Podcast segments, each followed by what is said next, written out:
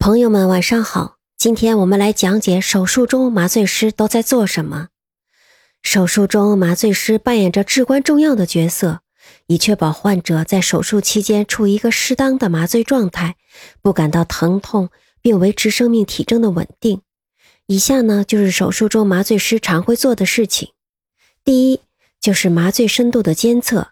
麻醉师会继续监测患者的麻醉深度。以确保患者在手术过程中有足够的麻醉，不会感到不适。他们会使用脑电图来监测麻醉的深度。第二是生命体征的监测，麻醉师会持续监测患者的生命体征，包括心率、呼吸、血压、体温和血氧饱和度，这有利于及时的发现并处理潜在的生命体征的异常。第三是麻醉药物的管理。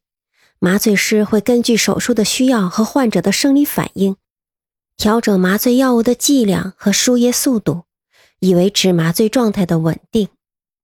第四是呼吸道的管理，麻醉师要确保患者的气道保持通畅，以确保足够的氧气供应和二氧化碳的排出。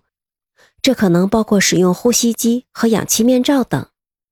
第五呢，处理紧急情况，如果在手术中出现意外。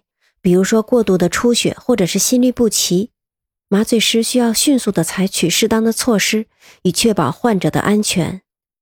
我遇到的紧急病例中有一个高龄者在俯卧位的手术时，忽然心跳停止，当时迅速与外科医交涉停止手术，变换体位，开始了心肺复苏。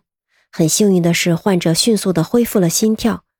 还有就是在手术中动脉破裂，十分钟之内出血了六千毫升以上。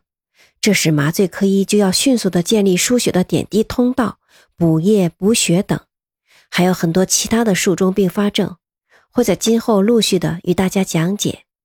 第六是与手术团队的合作，麻醉师需要与外科医生、护士和其他医疗专业人员密切协作，以确保手术过程的顺利进行，患者的麻醉状态得到适当的管理。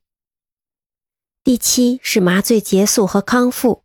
当手术结束时，麻醉师会停止药物的输注，以便患者迅速的清醒。他们会继续监测患者的生命体征，并以确保患者在康复过程中的安全。总之，麻醉师在手术中负责患者的麻醉状态，以确保手术过程的顺利进行，同时最大程度的减轻患者的疼痛和不适。他们需要具备广泛的医学知识和专业技能。以确保麻醉过程的有效性和安全性。好了，今天的分享就到这里，我们下次见。